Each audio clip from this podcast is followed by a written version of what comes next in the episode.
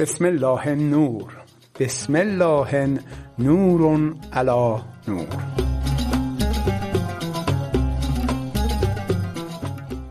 پادکست آوای کشکسرای. اپیزود اول وجه تصمیه کشکسرای.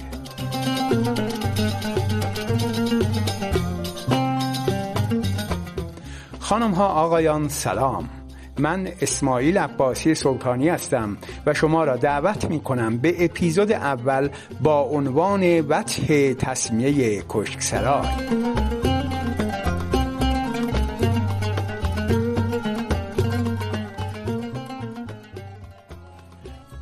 اسامی شهرها از آن دست مسائلیه که آنقدر برایمان عادی شده شاید هیچ وقت به معنایش فکر نکنیم. با خودمان مرور نکنیم که چرا این اسم را بر این شهر گذاشتن. یا آیا از اول این شهر با این نام معروف شده یا در طول زمان تغییراتی داشته است؟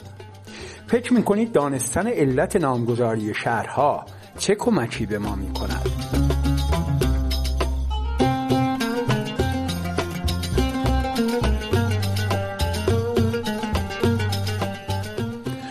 دانستن علت نامگذاری شهرها ما را با بخشی از تاریخ و حتی ریشه های هویتی شهر آشنا می کند زیرا برای این شناخت باید وارد دالان تاریخی آن شهر شویم و با همان سیر فکری نامگذاران دوباره به نام آن شهر نگاهی کنیم.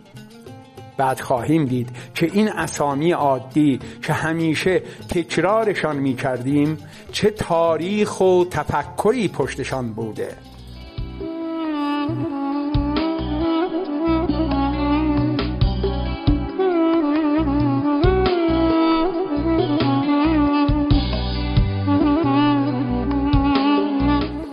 خب اگه می‌خواید بدونید نام کشکسرای از کجا اومده؟ با ما همراه باشید.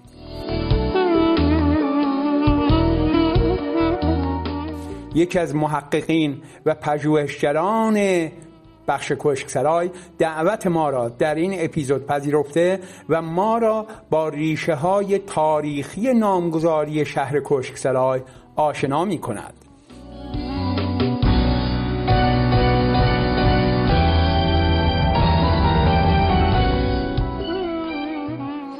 دکتر محمد حسن پدرام فرزند مرحوم حاج محمد علی محمدی. رحمت الله علیه. آی دکتر بفرمایید.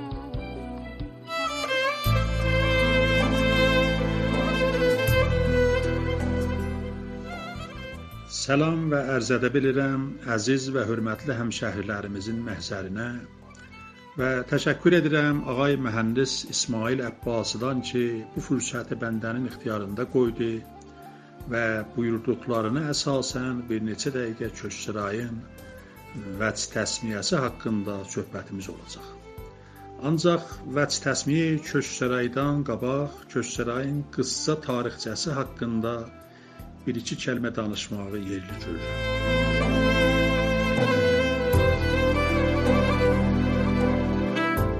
Şifahi rəvayətlərə görə bugünkü Köçsəray şəhərinin yerində qədim zamanlarda bir qəl'əli şəhər varmış ki, həvadis təbiinin nəticəsində aradan gedib və bu gün təkcə yadigar ki, o dövrandan qalıb Köçsərayda məşhur Qalabaşı meydanıdır. Amma bundan əlavə bir mötəbər sənətçi nişan verir. Köçsaray hüdud 500 il bundan qabaq abad bir yermiş və orada gözəl köşklər varmış. Nüsuh Mitrakçının təsvirli və rəsmli səfərnaməsidir ki, bəyan mənazil səfər Əraqeyn Sultan Süleyman xan adı ilə məşhurdur və ustad Rəhim Rəisyanın qələmi ilə fars dilinə tərcümə olub və o kitabın müəllifinin yazdığına əsasən Sultan Süleyman xan qanuni padşah imperatoru Osmani Səfəvi dövlətinin padşahlarından olan Şah Təhmaspın üstünə və hüduduna ləşkərkeşliyi zamanı Xoy mahalından İran torpağına girəndən sonra ikinci Gerdəni ordusu ilə bərabər Köçsarayda oturaq və istirahət eləmişdi.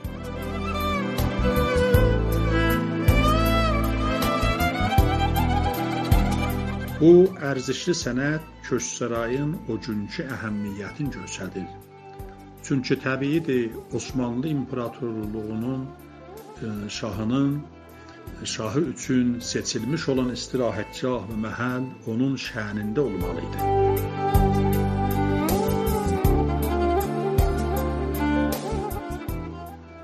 Amma vəc təsmiyi Köçsəray haqqında deməliyəm ki, fərəhəng lüğat farsıda vəc dəlil mənasında və təsmiyə namguzari, yəni ad qoyma mənasındadır və və vəc təsmiyənin kulli məfhumu dəlil namguzarı olur.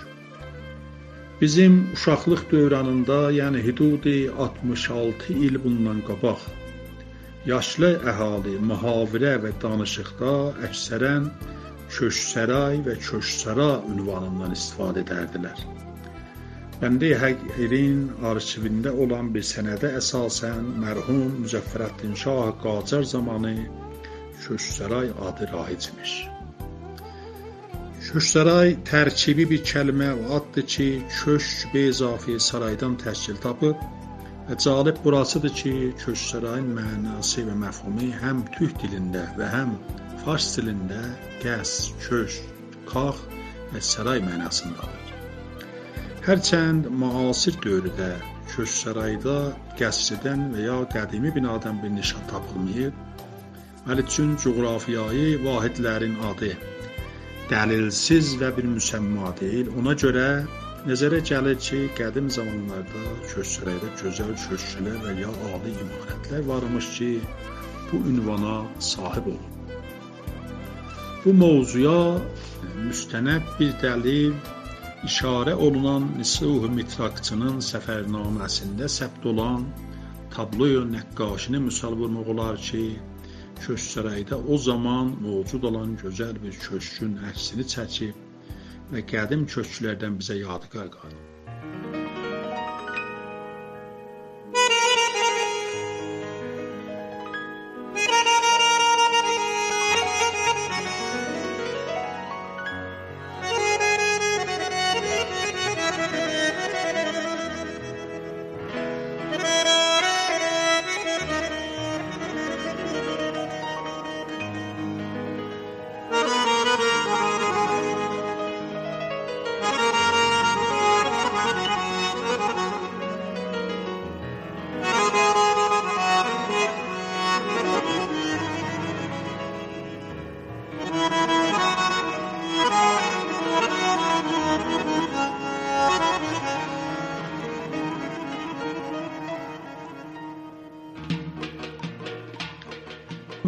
1316 ildən sonra, yəni 1-ci Pəhləvi dövründə ki, İranın bir çox mahalında coğrafi vahidlərin adı dəyişildi.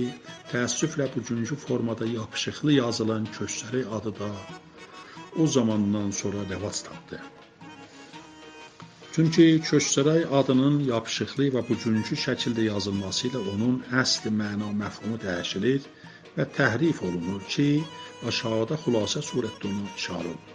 1. Əgər e, Köçsaray e, kəlməsinin ç hərfinin üstünə fətə qoysaq, Kəşki saray tələffüz olar ki, fars dilində kəşk e, hiç o puç və qurut mənasındadır ki, səray pəsvəndinin izafə olması ilə hiç puç ev və ya qurut evi mənası verir və heç irtibatı köçsərayın vəc təsviyəsi ilə yoxdur. Əgər Köçsəray kəlməsinin ki hərfinin altına kəsrə qoysaq, keşkisəray tələffüz olunur ki, Kürt dilində müzəxrəf, bihudə və qurut mənasında işlənilir və səray pəsbəndinin artırılması ilə yenə də xanə-i hicpudu, müzəxrəf və qurut evi anlamında olur ki, Köçsərayın mənası ilə heç irtibatı yoxdur. Əgər e, köçsərayin ç hərfinin üstünə zəmmə və ş hərfinin üstünə fətə qoysaq, köşək səray tələffüz olar ki, köşək türk dilində dəvə balası mənasındadır və köşək pəsvəndi farsi səray ilə yapışması ilə köşək səray hasıl olur ki, dəvə balası evi anlamındadır. Və Köçsərayın məni məfhumu ilə heç irtibatı yoxdur. Çünki dəvənin pərvəriş verilən yeri məmulən mənatiq səhrayı və yerlərdir və Köçsəray kimi babağatlı yerdə onun pərvəriş vermək e, anlamsızdır. Buracan ki, bəndənin ittilası var, e, Köçsəraya e, nap yaxın olan qıxlar ilə Seray Xoy arasında ki e, tikanlıqlarda hüdudu e, dəvə saxlarlar ki, hüdudan 20 kilometr köçsərdən fasiləsi var. Ondan əlavə Köçsərayda danışıq və mühavirə dilində heç vaxt Köçsək saray eşitməmişik. Əgər Köçsərayın ç hərfinin üstünə zəmmə və ş hərfinin üstünə əlaməti sakin qoysaq, köçsərək tələffüz olar ki, köşk kəlməsi tələffüzdə doğru anlamda, vəli yazılması iştibah olur. Çünki hətta fars dilində də köşk kəlməsidir ki, qəsr mənasındadır. Çün bugünkü köçsərək adının yazılması formasında onun hərflərin üstünə hüruf hərəkə qoyulmur. Ona binaən Köçsəray adını yuxarıda misal bulduğum kimi hərə istədiyi kimi oxuya bilər. Ona görə nəticə alırıq ki, e, kələmat-ı köşk və izafi saraydan təşkil tapan tərkibi köşksaray adı şəhrimizin düzgün və səhih və məktub yazılma şəklidir.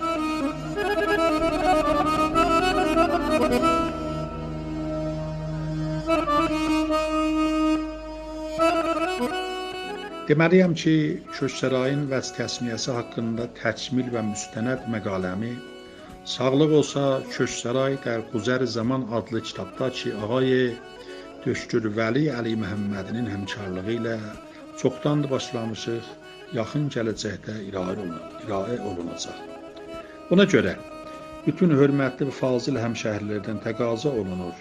Bu kitabın keyfiyyətli və təkmil olması üçün bütün sahələrdə xülasə və müstənəd hər nə mətləbləri olursa bizə göndərsinlər və öz adlarına səbt olacaq. Məmnunam, var olasınız.